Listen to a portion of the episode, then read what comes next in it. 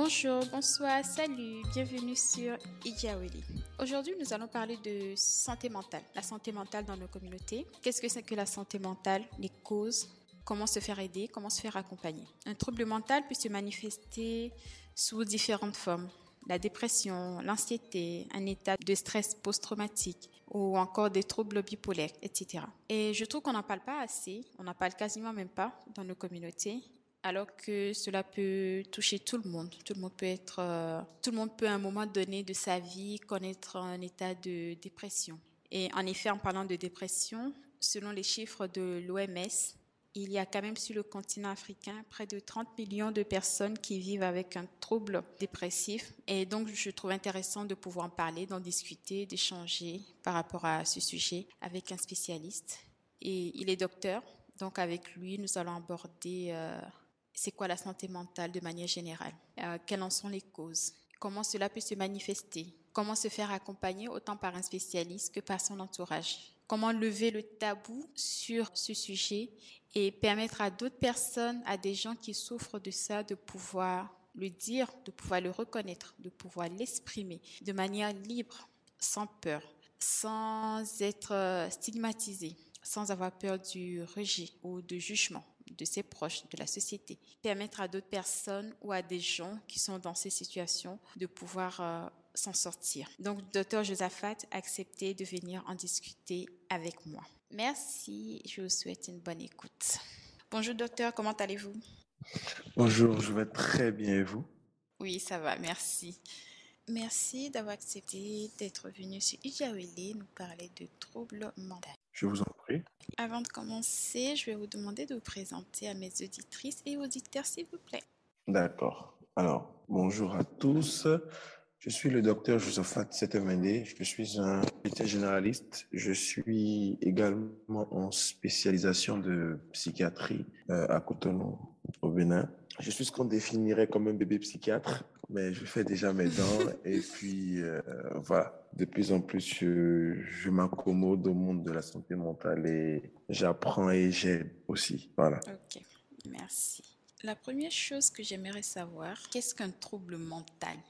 Quand on parle de trouble mental, qu'est-ce que c'est? D'accord. Alors, un trouble mental est un état de santé qui se définit par des changements qui affectent la pensée, l'humeur ou le comportement d'une personne, ce qui perturbe son fonctionnement et euh, entraîne de la détresse ou un malaise. Et donc, euh, ce qui est très important dans, cette définition, c'est d'abord trois choses. C'est la modification de la pensée, de l'humeur et du comportement et euh, la perturbation du fonctionnement de la personne par rapport à un état antérieur. Parce que quand, il n'y a pas cette différence, on va dire que la personne va bien vu qu'apparemment elle s'accommode très bien au changement qui est euh, euh, qui s'est produit. Mais lorsque la personne a, a du mal à s'accommoder à cette motivation et qu'elle et qu'on a véritablement une souffrance, que l'on perçoit une souffrance ou que la personne se plaint d'une souffrance, là on peut parler de trouble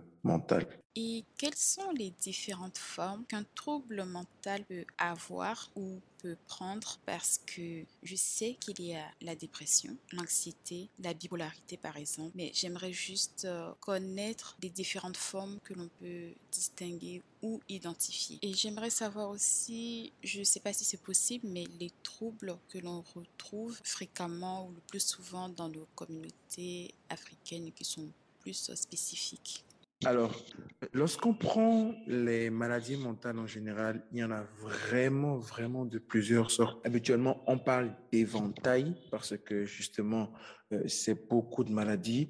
Si je devrais les citer dans un certain ordre, il y a ce qu'on appelle déjà les troubles du neurodéveloppement. Donc, ce sont plus ou moins euh, des maladies, euh, quand on parle d'handicap intellectuel, des troubles de la communication, des troubles du spectre euh, de l'autisme, des troubles de l'attention, des troubles de l'apprentissage. Donc, c'est-à-dire différentes maladies qui peuvent survenir au cours du, du neurodéveloppement de quelqu'un. Il y a les maladies du spectre de la schizophrénie et des autres euh, troubles psychotiques. On a euh, les troubles de l'humeur. Et donc, quand on prend les troubles de l'humeur, là, on a voilà les troubles bipolaires, les troubles dépressifs, D'accord. Nous avons euh, les troubles anxieux, les troubles obsessionnels compulsifs, nous avons voilà, les troubles dissociatifs, des troubles liés au traumatisme, nous avons les troubles des conduites alimentaires, nous avons euh, les troubles somatiques, les troubles euh, sexuels,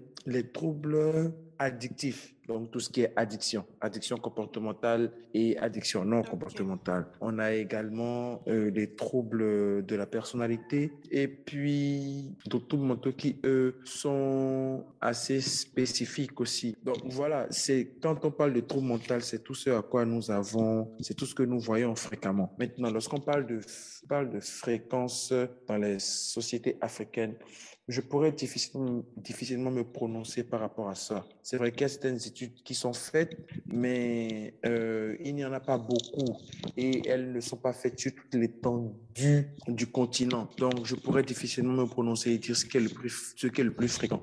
Mais de par euh, mon expérience en hôpital psychiatrique, forcément, les troubles les plus fréquents sont les troubles de l'humeur, donc tout ce qui est troubles bipolaires, troubles dépressifs, euh, troubles anxieux, et puis tout ce qui est troubles du trouble du spectre de la schizophrénie et autres troubles psychotiques. Avec, euh, je vais dire récemment, une recrudescence dans, tout ce qui est addiction. Donc, euh, tout ce qui est addiction. Quand vous parlez d'addiction, est-ce que vous parlez de tout ce qui est, euh, je sais pas, addiction à la consommation de drogue ou d'alcool? Oui, bon, nous les classons en termes, euh, on peut dire quoi? Tout ce qui est trouble de drogue, oui, drogue, alcool, euh, nourriture. Mais en fait, c'est addiction comportementale et addiction non comportementale, je veux dire. Mais oui, c'est surtout, surtout tout ce qui est drogue déjà. Oui, oui, tout ce qui est drogue, il y a vraiment une recrudescence de la consommation de drogue chez les jeunes et également les addictions aux jeux qui commence euh, de plus en plus à s'installer et à prendre de l'ampleur. Et voilà,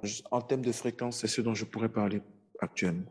Ok, je vois. Et euh, du coup, qu'est-ce qui peut causer un trouble, euh, un trouble mental? En fait, ce qui m'intéresse, c'est de faire comprendre aux gens que la maladie mentale n'est pas seulement une maladie de blanc, comme, comme on le dit souvent dans nos communautés, et que finalement un trouble mental peut concerner et peut toucher tout le monde. Et donc j'aimerais vraiment comprendre quels sont les facteurs qui sont à l'origine d'un trouble mental. Ok, d'accord.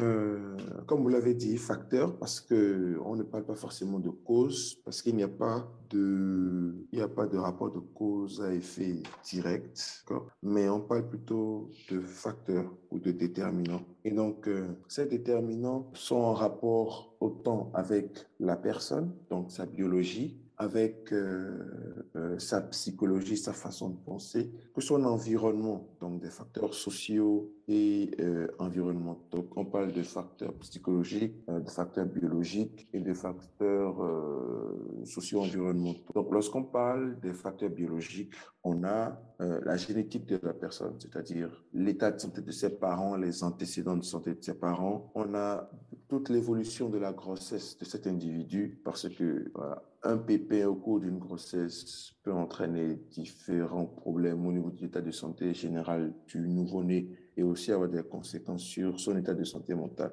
Donc, il y, a, il y a tout le processus de grossesse, il y a la naissance, d'accord. Il y a la naissance et maintenant mhm. toute cette phase euh, d'évolution de l'enfant, donc euh, nouveau-né, petite enfance, adolescence. Donc, dans quelles conditions est-ce que cette personne a grandi? Est-ce qu'elle était sujet à différentes maladies? Est-ce qu'elle a eu des maladies extrêmement graves qui ont pu euh, atteindre voilà, son cerveau? Donc, on essaie de voir tout ça, on essaie de voir tout ce qui a rapport avec l'état de santé de la personne personne au cours de sa vie. Parce que vous pouvez avoir euh, un taux de la santé mentale qui est, un, qui est soit une cause ou une, une, conséquence. Donc, vous avez des symptômes du trouble de la santé mentale qui sont une, une maladie typique et plutôt qui sont les conséquences d'une autre maladie. Donc, on fait attention à chacun de ces détails-là. Ensuite, au niveau euh, des facteurs, là, les facteurs sociaux, euh, environnementaux, donc vous avez les conditions dans, lesquelles pardon, cette personne a grandi. De ses, déjà le lieu, le lieu où euh, cette, personne a grandi, l'environnement. Euh, est-ce un pays de paix, un pays de guerre Est-ce une famille conflictuelle N'est-ce pas une famille conflictuelle euh, Niveau de vie, parce que du niveau de vie, on a accès à certains services de santé, on a accès euh, à, certaines, à une certaine éducation. Donc, euh, voilà. Ensuite, euh, dans quelles conditions la personne a grandi? Avec des parents bienveillants, sympathiques, compatissants, attentionnés, ou était il y avait plutôt de la maltraitance, des agressions, des différents traumatismes? Ensuite, lorsqu'elle est arrivée à l'adolescence, est-ce qu'il y avait de bons traitements à l'école, les conditions dans lesquelles cette personne a grandi aussi, puis à l'université. Donc, on prend en compte tout ce qui ne dépend pas forcément directement de l'individu, mais plutôt de son entourage tous ces différents facteurs-là. OK? Et maintenant, euh, le dernier facteur, c'est le facteur psychologique. Donc, on a la perception de la réalité de la personne, euh, sa façon de penser, sa façon de ressentir, mhm. sa façon d'agir, tout ce qui a rapport à sa psychologie, voyez-vous? Et donc, chacun de ces facteurs peut influencer directement ou indirectement l'état de santé mentale de la personne, surtout quand on sait que ce sont tous ces facteurs-là qui ensemble influencent la personne. Et donc, euh, ça permet de revenir aussi par rapport à la prévention du trouble de la mhm. santé mentale, parce que euh, lorsqu'on veut dans la prévention ou même dans le traitement, on essaie d'agir sur chacun de ces facteurs pour créer un cadre dans lequel euh, la personne peut guérir et s'épanouir. Voilà. Ok, oui. Ok. Donc, comment on euh, enfin moi en tant qu'individu, comment est-ce que je peux savoir qu'arrivé à un moment donné, j'ai un souci ou peut-être je suis en dépression ou j'ai de l'anxiété ou... et euh, comment détecter ça moi-même, même avant de pouvoir euh, penser à aller voir un spécialiste pour se faire diagnostiquer? D'accord. Alors, ce qu'il est très important de savoir au niveau de la santé mentale, c'est qu'il y a déjà la difficulté au fonctionnement. C'est-à-dire, quand vous avez la fièvre, vous savez que vous avez la fièvre, vu qu'au préalable, vous n'aviez pas la fièvre. Au niveau de la santé mentale, c'est la même chose. Lorsque vous avez du mal à réfléchir, à penser, lorsque vous avez du mal à rester euh, seul avec euh, vos pensées, lorsque vous avez du mal à fonctionner idéalement dans vos journées, euh, lorsque vous ressentez très vite un sentiment de, de mal-être, lorsque vous remarquez des, des changements d'humeur, lorsque vous, lorsque vous remarquez que vous vous comportez différemment, là, vous avez déjà, euh, vous avez déjà un signe, en fait. Vous pouvez déjà remarquer, OK? Parce que c'est vous qui savez comment est-ce que vous fonctionnez habituellement et comment vous fonctionnez idéalement. C'est vous qui savez. Et donc, lorsqu'il y a, lorsqu'il y a une modification au niveau de ce changement-là, c'est vous qui devez vous rendre compte de ça, déjà. Souvent, on ne sait pas on a tellement évolué dans ce canevas-là qu'on ne sait pas. Maintenant, lorsque vous, vous ne vous rendez pas compte de cela, il y a votre entourage. Vous voyez? Et donc, c'est là que ce sont les autres qui nous disent c'est aussi pour ça que euh, dans la définition de la santé mentale que, que j'avais faite plus tôt, il y a l'apport à la communauté qui est prise dans la définition, définition de la santé mentale. Parce qu'il y a un ensemble qui est très, très, très important. Et c'est pour ça qu'il faut vivre avec des gens, c'est pour ça qu'il faut avoir des amis, il faut avoir un bon entourage, il faut avoir une famille bienveillante, il faut avoir des gens qui font attention à soi. Quand vous êtes bien entouré, ça aide. Parce que lorsqu'il y aura une modification de votre comportement, de votre pensée ou bien de vos émotions qui sera flagrant, euh, flagrante plutôt. Ces personnes-là pourront vous dire, tu ne disais pas ça avant, tu es différent, tu es bizarre, j'ai remarqué qu'il y a un problème. Et déjà à ce niveau, vous pourriez vous demander si véritablement il y a une modification, s'il y a un problème et si vous n'avez peut-être pas besoin de l'aide d'un spécialiste. Ça, c'est la, ça, c'est le premier point. Le deuxième point, il y a l'aspect de souffrance. Si vous ressentez un malaise, un mal-être, si comme le dit euh, euh, au fond de vous, vous avez envie de sortir de votre peau parce que vous, vous n'arrivez plus à supporter cet état de tension intérieure ou voilà de tension extérieure si c'est votre environnement qui pourrait sembler être oppressant Là, vous savez qu'il y a un problème qui est très certainement lié à votre état de santé mentale. Et si vous avez une bonne capacité, capacité d'introspection, une bonne capacité d'analyse par rapport à votre ressenti, vous pouvez vous-même hein, mettre en place euh, différentes stratégies pour améliorer votre situation. Mais si les choses semblent un peu trop difficiles pour vous et que malgré vos efforts, vous avez du mal à les améliorer, là, vous pouvez juger euh, idéal d'aller voir un spécialiste de la santé mentale qui pourra vous rassurer en vous disant oui, vous êtes malade, non, vous n'êtes pas malade, c'est plutôt quelques difficultés, voici, voici, voici, et vous serez fixé. Donc, euh, véritablement, c'est si vous prenez la peine de faire un point de vos journées tous les soirs quand vous rentrez chez vous, vous pourrez très vite, au bout de, je veux dire quoi, quelques jours ou quelques semaines, remarquer si vous avez un problème. D'accord. Et euh, ce que j'ai remarqué, c'est que là, je veux parler spécifiquement peut-être du cas de la dépression, par exemple. J'ai remarqué que jusqu'on enfin, que ça reste encore très euh, tabou ou gênant dans nos sociétés, euh, en tout cas africaines, euh, d'en parler ou de dire je, je, souffre ou je suis en dépression ou il y a quelque chose qui va pas. Bah, souvent on dit c'est une maladie occidentale ou japonaise, peu importe, hein, mais pourtant l'OMS dit sur le continent, il y a quand même près, près de 30 millions de personnes qui vivent avec un trouble euh, dépressif. Du coup, qu'est-ce qui explique que ça reste encore très tabou, honteux, gênant? Parce que pour pouvoir faire de la prévention, il faut quand même avoir cette, euh, je sais pas, ce comportement bienveillant ou euh, enfin être à l'écoute des gens qui, qui arrivent à, le dire ouvertement. Alors, il y a ce stéréotype qui veut que euh, l'Africain soit très fort et qu'il n'ait pas forcément de problème. Parce que, mhm. voilà, nous, avons vécu tellement de souffrances à travers l'histoire que... Background. Voilà, donc euh, nous sommes assez forts pour ne pas être sujet à certaines maladies déjà.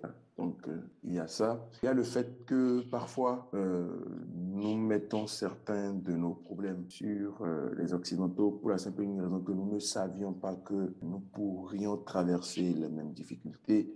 Un trouble de la santé mentale n'a pas de race, mais lorsqu'on ne connaît pas un trouble de la santé mentale, qu'on ne sait pas qu'il peut survenir à tout le monde qu'on ne savait pas que des gens en avaient dans notre entourage et que ça s'appelle trouble de la santé mentale, on, peut juste supposer que oui, si la personne là, c'est parce qu'elle a vu quelque part, c'est parce qu'elle l'a copié. Donc, c'est aussi ça en fait. C'est le manque d'information que les personnes ont par rapport au trouble de la santé mentale euh, qui justifie le fait que euh, quand ils le voient ou quand ils en entendent parler, ils se disent euh, d'accord, mais avant il n'y avait pas ça. Et c'est depuis que la mondialisation s'est installée que nous avons ce genre de problème en fait. Et donc, euh, selon beaucoup de facteurs, en réalité, il y a voilà l'ignorance, les stéréotypes.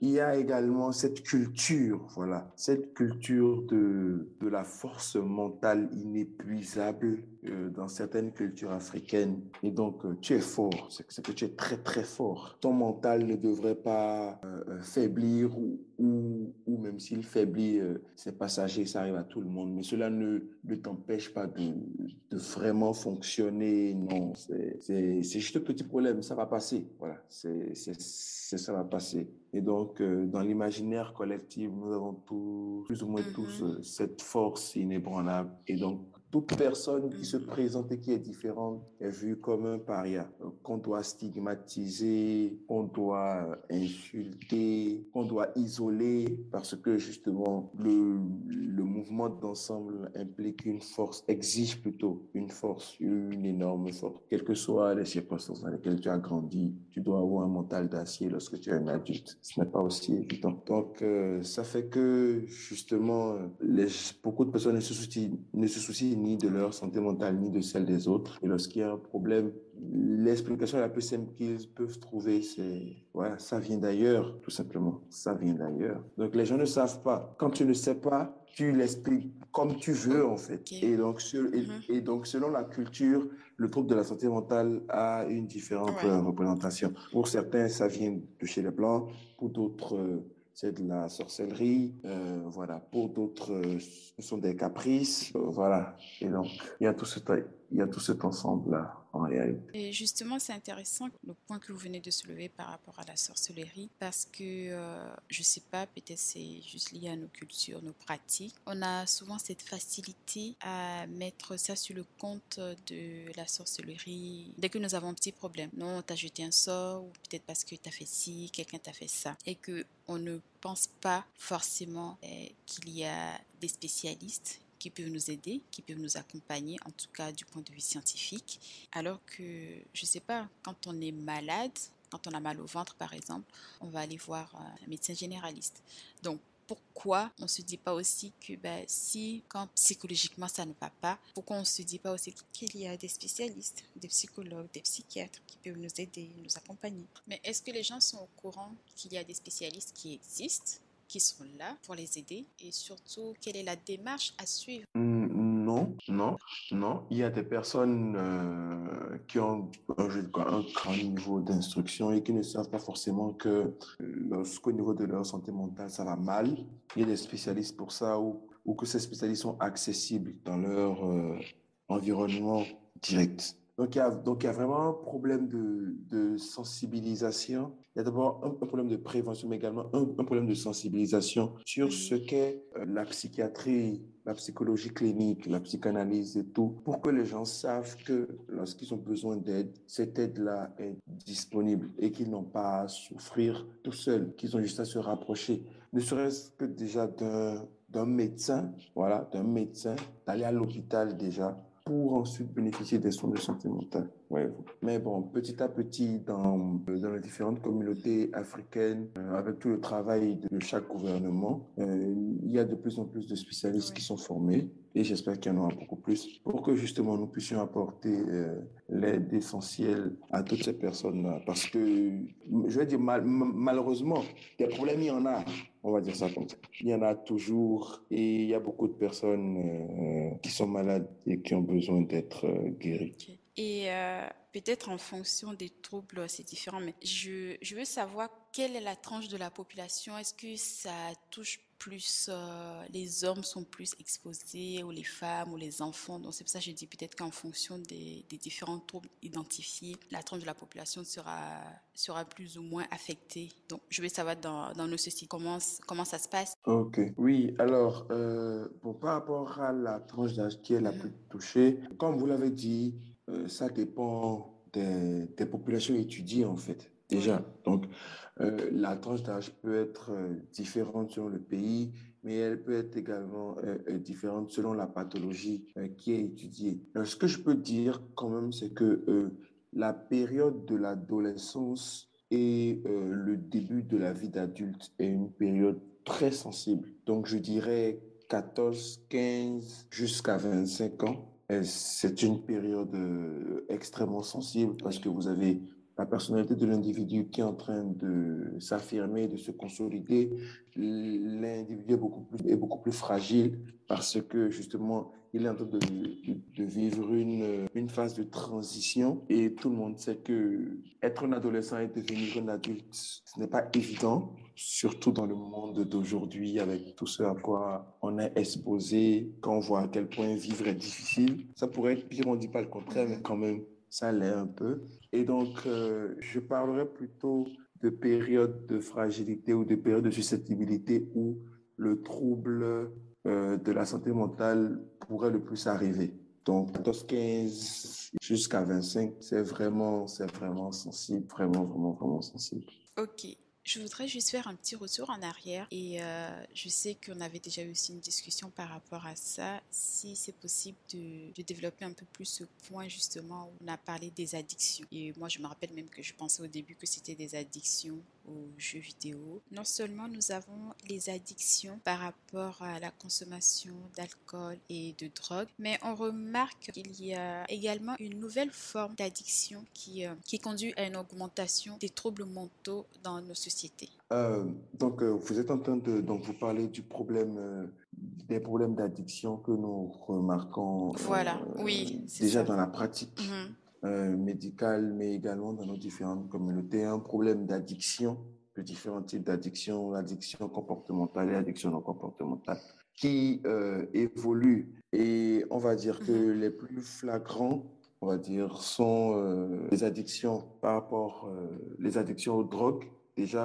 Et puis, on a en sourdine un problème d'addiction aux jeux d'argent en ligne qui est en train d'évoluer également alors, c'est différents facteurs. Comme je disais, euh, déjà, un problème d'addiction est un trouble de la santé mentale. Donc, vous avez forcément, comme je l'avais cité plus haut, des facteurs biologiques, des facteurs psychologiques, des facteurs sociaux qui justifient que cet individu puisse se retrouver dans ces circonstances quand vous avez quelqu'un qui n'a pas de travail, qui est dans un entourage où euh, elle est entourée de personnes ou même d'une seule personne qui consomme, euh, elle serait, elle pourrait être influencée. Mhm. Au-delà de l'entourage, il y a également euh, voilà, les réseaux sociaux, tout ce, que, tout ce à quoi les jeunes sont exposés à la télévision, sur Internet. Et on sait tous que tout le monde a une certaine tendance à l'imitation. C'est naturel, l'être humain a une tendance à l'imitation. Donc, voir tout ça fait que certaines personnes très vulnérables seraient tentées de faire la même chose.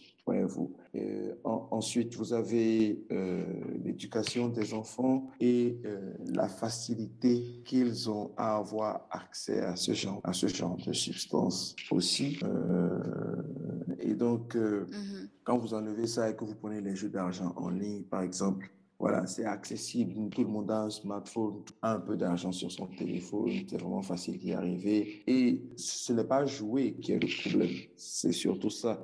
Le trouble s'installe lorsque on a du mal à s'en passer, lorsqu'on ressent une compulsion, lorsque, euh, voilà, On, remarque les effets négatifs et pourtant on continue. Et oui, ce sont des problèmes qui sont de plus en plus récurrents dans notre euh, société. Il suffit juste de prendre chacune des sociétés et quand on passe par les facteurs sociaux, psychologiques et euh, on, on se demande où est-ce que, le- où est-ce que le bas blesse? Parce que c'est c'est en train de s'aggraver, je veux dire. Et puis, bon, âge qui a de l'influence sur lui, qu'est-ce qu'il regarde, qu'est-ce qu'il fait, a-t-il du travail, est-il dans une, dans une zone où il y a des conflits ou pas, quelle est la facilité, avec quelle facilité il a accès aux substances ou, je veux dire quoi, euh, au comportement et tout ça? C'est c'est tout ça qui fait que on a un, on a un problème de santé mentale comme ça qui,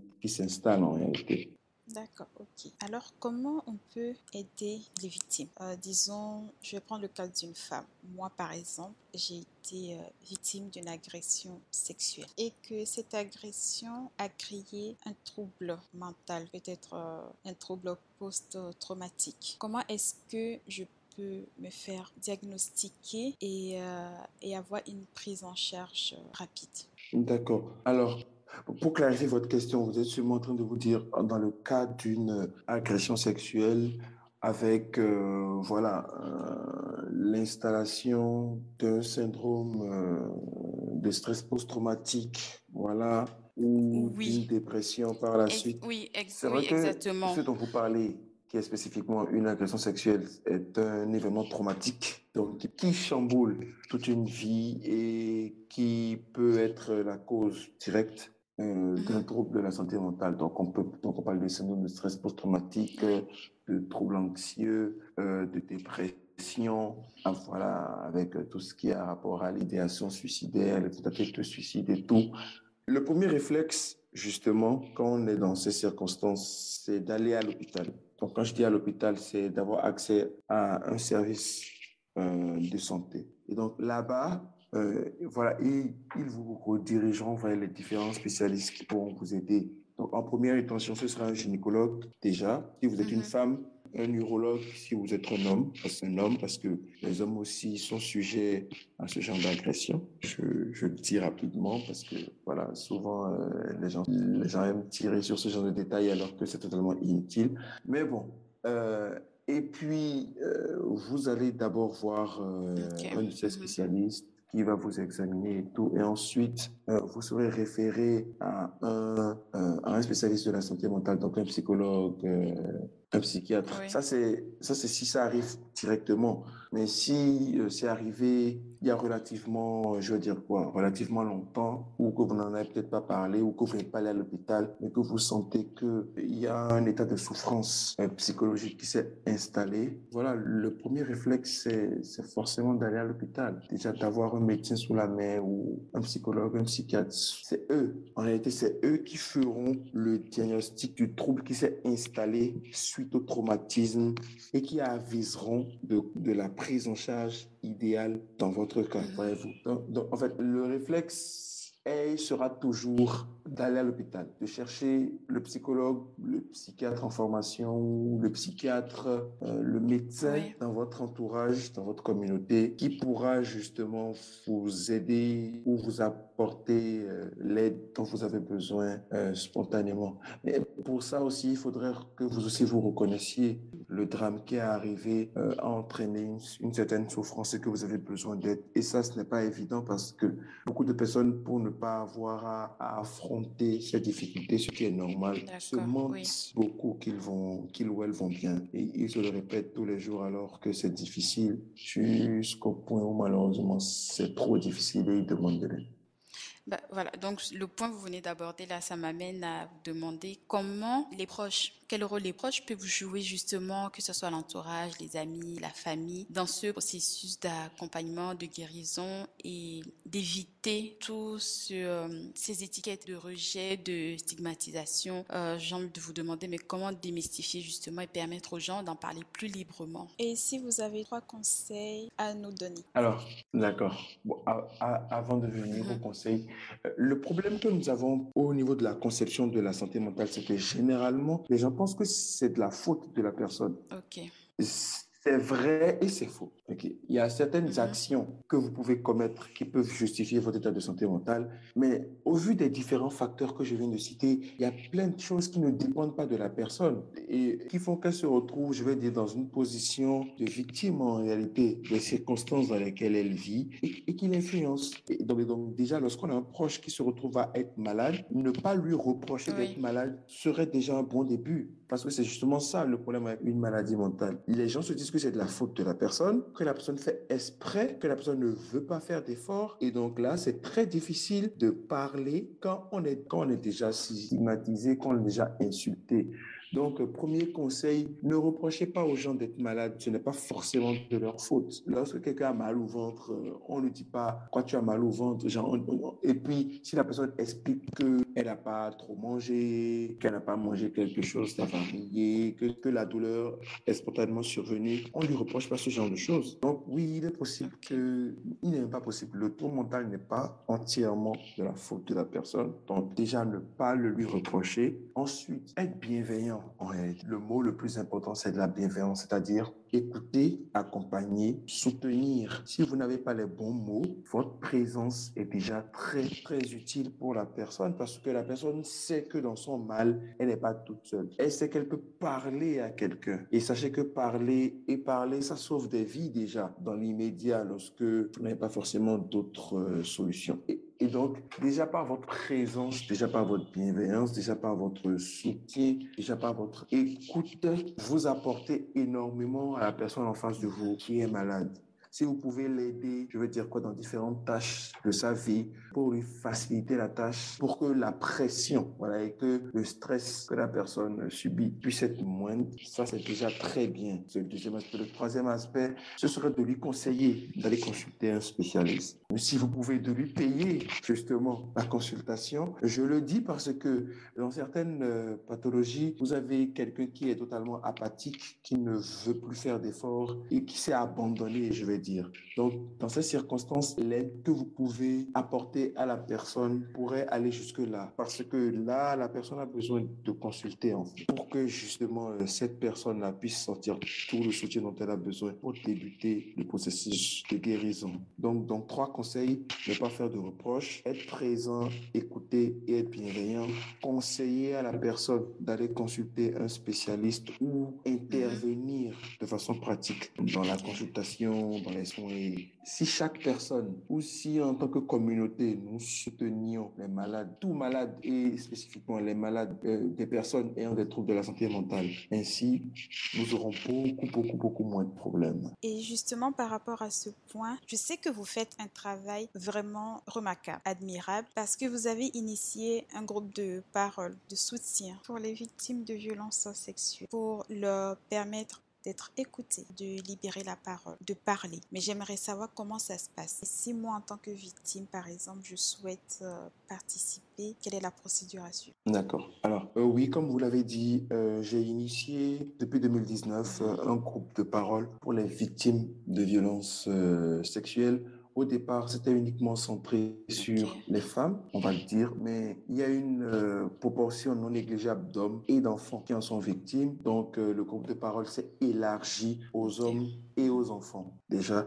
Et puis, oui, euh, il a lieu tous les mois. Il permet de créer, il est plutôt un cadre où toute personne ayant été victime de, je dirais, de différents degrés d'agression sexuelle. Donc là, on parle déjà de tout ce qui est harcèlement, juste jusqu'à l'extrême euh, qui est euh, tout ce qui est violence sexuelle, un cadre d'écoute, un cadre où la parole est libérée justement, un cadre de soutien, un cadre de bienveillance où euh, les victimes entre elles et avec l'aide de spécialistes, donc on a des psychologues surtout qui sont présents à chacune des séances, arrivent à aider toutes ces différentes personnes. Et pour y participer, c'est vraiment simple euh, il a lieu le premier ou le deuxième samedi de chaque mois euh, sur euh, les différentes plateformes sur lesquelles nous sommes, donc c'est-à-dire Facebook, Twitter et Instagram pour l'instant.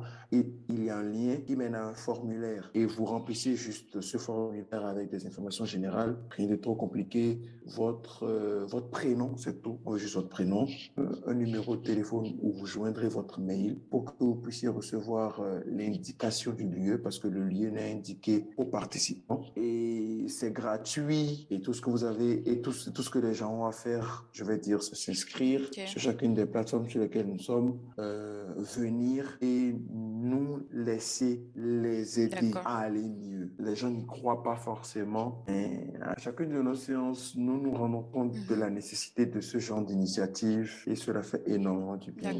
Ça tombe bien parce que je voulais finir avec cette question, c'est euh, de savoir depuis que le, la création du groupe, depuis que le groupe a été initié, est-ce que vous avez remarqué, mais comment, comment dire, un impact, mais vraiment un, un véritable ou un réel impact sur, euh, enfin, par rapport à l'accompagnement de, des victimes? Ok. Donc oui, on va dire euh, l'impact, euh, il est visible d'emblée parce que comprenez qu'il n'y avait pas forcément de groupe de parole de ce genre. Je ne veux pas dire à Cotonou parce que nous est temps et certaines initiatives ne sont pas forcément publiques, mm-hmm. mais moi, je n'avais pas connaissance de l'existence de ce genre d'initiative. Et donc, dès le moment où je l'ai lancé, voyez-vous, il y a eu cette cellule de prise en charge qui a existé. Et donc, des personnes qui seraient, euh, qui auraient juste vécu avec leur mal-être et qui n'auraient pas forcément su qu'elles pouvaient recevoir de l'aide, eh bien, ces personnes-là se sont présentées devant nous et ont dit, euh, voilà, vous pouvez faire quelque chose, faites-le s'il vous plaît. Donc, je ne pourrais pas parler de véritable impact, je pourrais dire que pour chacune des personnes qui sont venues vers nous et qui n'auraient pas forcément quelqu'un vers qui se tourner, oui, nous avons, nous avons remarqué euh, un véritable changement parce que de là, certaines personnes soit reviennent au groupe de parole à chaque fois ou d'autres vont directement dans un processus de suivi de psychothérapie avec un professionnel de la santé mentale pour guérir de leur traumatisme. Voilà, ce n'est pas encore quelque chose de grand. On n'a que quelques personnes qui, à chaque édition, mais l'impact, il est déjà visible dans la mesure où mhm. euh, ces personnes-là n'auraient pas eu de soutien si nous n'étions pas là. Et c'est justement ce qui fait notre fierté en réalité. C'est sûr que vous pouvez être euh, fier de vous parce que Enfin, moi, je trouve que c'est une très belle initiative, notamment pour euh, des personnes, des victimes qui n'ont pas forcément des moyens de pouvoir se payer un spécialiste ou ou même aller à l'hôpital qui n'ont même pas forcément accès à des, à des soins. Donc des initiatives comme ça ou ce genre de groupe de parole, c'est euh, juste formidable pour, euh, pour ces victimes-là. Et j'espère et je le souhaite que, euh, que d'autres initiatives comme ça se mettront en place dans les différentes régions ou les différents pays d'Afrique pour, pour pouvoir venir en aide aux victimes et ou même ne pas forcément aussi affronter le regard des gens quoi de la société donc je pense que c'est vraiment une très bonne initiative et je veux savoir justement quelles sont les différentes plateformes sur lesquelles euh, vous êtes euh, présent. Donc, nous sommes euh, sur Facebook. Le nom de la page, c'est Je te mhm. crois, tout simplement. Nous sommes sur Instagram. Là-bas, c'est Je te crois en minuscule 229. Tout est collé. Et sur Twitter également, c'est arrobase de croix 229. Le tout collé. Ok, d'accord. De toute façon, je mettrai dans la description de l'épisode l'ensemble des, euh, des, plateformes sur lesquelles vous êtes présents. Et euh, je tiens à vous remercier énormément pour, euh, pour cet échange, pour ce partage sur euh, le trouble mental, la santé mentale. Moi, en tout cas, ça m'a permis de mieux comprendre, de mieux cerner comment ça fonctionne. Et j'espère que ça sera aussi le cas pour euh, les personnes qui vont nous écouter. Et si vous aviez un dernier mot pour moi ou pour euh, les personnes qui nous écoutent? Alors, dernier mot. Déjà, euh, je remercierai les différentes personnes qui ont pris la peine d'écouter ce podcast. Je vous remercie, vous, de m'avoir invité pour parler voilà, de la santé mentale. Et pour finir, je dirais que les sociétés où la société africaine ou les sociétés africaines évoluent, la santé mentale devient de plus en plus une problématique, une problématique qu'il faut prendre à cœur et dans laquelle euh, il faut mettre beaucoup de moyens parce que quand le mental va mal, tout va mal. Et donc, euh, je demanderai à chacune des personnes qui nous écoutent si euh, elles sentent, si elles ont un sentiment de mal-être actuellement avec euh, lequel ils ou elles vivent depuis longtemps, ou si ils ou elles connaissent un proche qui a des difficultés ou qui souffre émotionnellement ou mentalement actuellement, de se rapprocher ou de les aider à se rapprocher le plus vite possible d'un hôpital, d'un professionnel de la santé mentale pour bénéficier des soins de santé mentale. Il en va euh, du bien-être, mais surtout de la vie de la personne. Ça, c'est le premier point. Le deuxième point, euh, je demanderai à, à chacun de, de, faire attention à lui, euh, de tout faire pour avoir un entourage bienveillant, aimant et compatissant qui les soutient, euh, de s'épanouir dans, son, dans leur travail et dans leur vie de famille et d'avoir de bonnes habitudes de vie. Cela éloigne du métier en général et encore plus du, du psychiatre. Donc, euh, éviter tout ce qui est abus d'alcool, consommation de drogue, manque de sommeil, euh, trop de stress, euh, mauvaise alimentation, des trucs qui sont tout bêtes, mais qui influencent en réalité oui. le cerveau et euh, le psyché. Donc, euh, c'est faire attention à ces, à ces différents aspects-là. Et troisième point, si vous avez besoin d'aide, sachez que vous n'êtes pas seul et qu'il y a quelqu'un qui est là, qui peut vous apporter de l'aide. Ce sera tout. D'accord. En tout cas, sur ces belles paroles, un grand merci à vous et euh, je vous souhaite beaucoup de courage pour votre initiative et j'espère qu'il y a plein de bonnes volontés qui seront là, qui pourront vous aider à faire euh, grandir euh, ce groupe. Merci. Alors, nous sommes à la fin de cet épisode et je vous remercie beaucoup de l'avoir écouté jusqu'à la fin. Je remercie énormément Dr Josaphat d'avoir pris le temps d'être venu partager son expertise avec nous sur la santé mentale, le trouble mental dans nos communautés africaines. Et j'espère que euh, à travers ces mots, ces conseils, il a pu vous éclairer sur euh, les questions peut-être que vous posez sur la santé mentale, la dépression ou comment faire pour aider les gens ou s'il y a des proches qui sont dans la situation. J'ai envie de vous dire, de nous dire, de faire attention à nos proches et surtout ne pas hésiter à demander de l'aide, aller à l'hôpital, se rapprocher d'un spécialiste pour se faire aider. Et n'hésitez pas à demander de l'aide à votre entourage, vos amis, votre famille ou à des groupes de soutien si vous faites partie d'une communauté. Et n'hésitez pas à reconnaître que vous n'êtes pas bien. Reconnaissez qu'il y a un mal-être. Reconnaissez que les choses ont changé. Reconnaissez que les choses ne sont plus comme avant. Reconnaissez que derrière votre ça va, le oui ça va, il y a quelque chose. Et n'hésitez pas en parler. N'ayez pas peur du regard des gens. N'ayez pas peur que vous allez être stigmatisé, que vous allez être rejeté. N'ayez pas honte parce que ce n'est pas le plus important. Le plus important, c'est votre bien-être, c'est votre santé mentale.